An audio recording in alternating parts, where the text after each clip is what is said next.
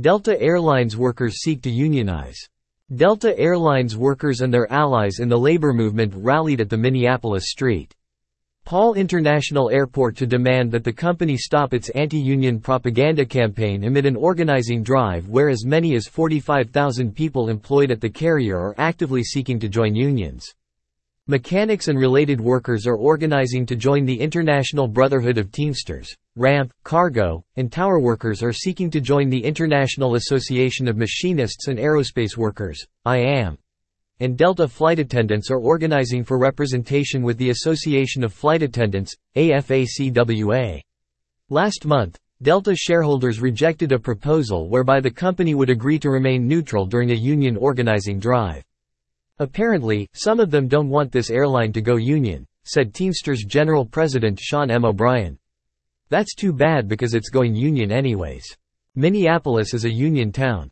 Delta flight attendants, fleet service, and mechanics are organizing to join their unions, said Sarah Nelson, president of the Association of Flight Attendants CWA.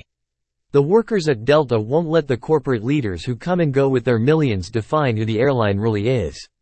The workers are organizing to make sure their airline operates with open arms to the world and respect for everyone in it. Delta workers in Minneapolis and across the country have made it clear. They want to join a union and have a voice in the workplace, said IAM Air Transport Territory General Vice President Richie Johnson. The choice to unionize is with Delta's hardworking employees as they deserve the protections that come with a strong union contract. The IAM, Teamsters, and AFA-CWA urge Delta to stop their union-busting tactics and put people over profits. Delta keeps posting significant profits quarter after quarter while turning to old-school union-busting, said Delta ramp worker Dan McCurdy at the Minneapolis-St. Paul International Airport.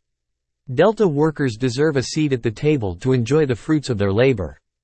Anyone at Delta Airlines who is trying to interfere with the federally protected right to seek union representation, a right that people fought for and died for, should be ashamed of themselves, said Joe Ferreira, Teamsters Airline Division Director. The day before the rally, it was reported that Delta Airlines had record-breaking profitability in the second quarter of FY 2023, bringing in more than $1 billion in revenue after operating costs. That money should be going to technicians, flight attendants, pilots, ramp agents, and all the other workers who make this carrier so successful, said Tom Erickson, Teamsters Central Region International Vice President and President of Teamsters Local 120 in Minneapolis. Instead, it's going to Wall Street. Delta Airlines management has threatened employees with termination for union activities and continues to host an anti-union website and distribute literature that threatens workers that are seeking to organize. Delta also spent approximately $38 million to oppose a flight attendant union campaign in 2010. Its anti-union activities have caused brand damage, including broad media coverage of a 2019 anti-union flyer that told employees to spend money on video games instead of union dues.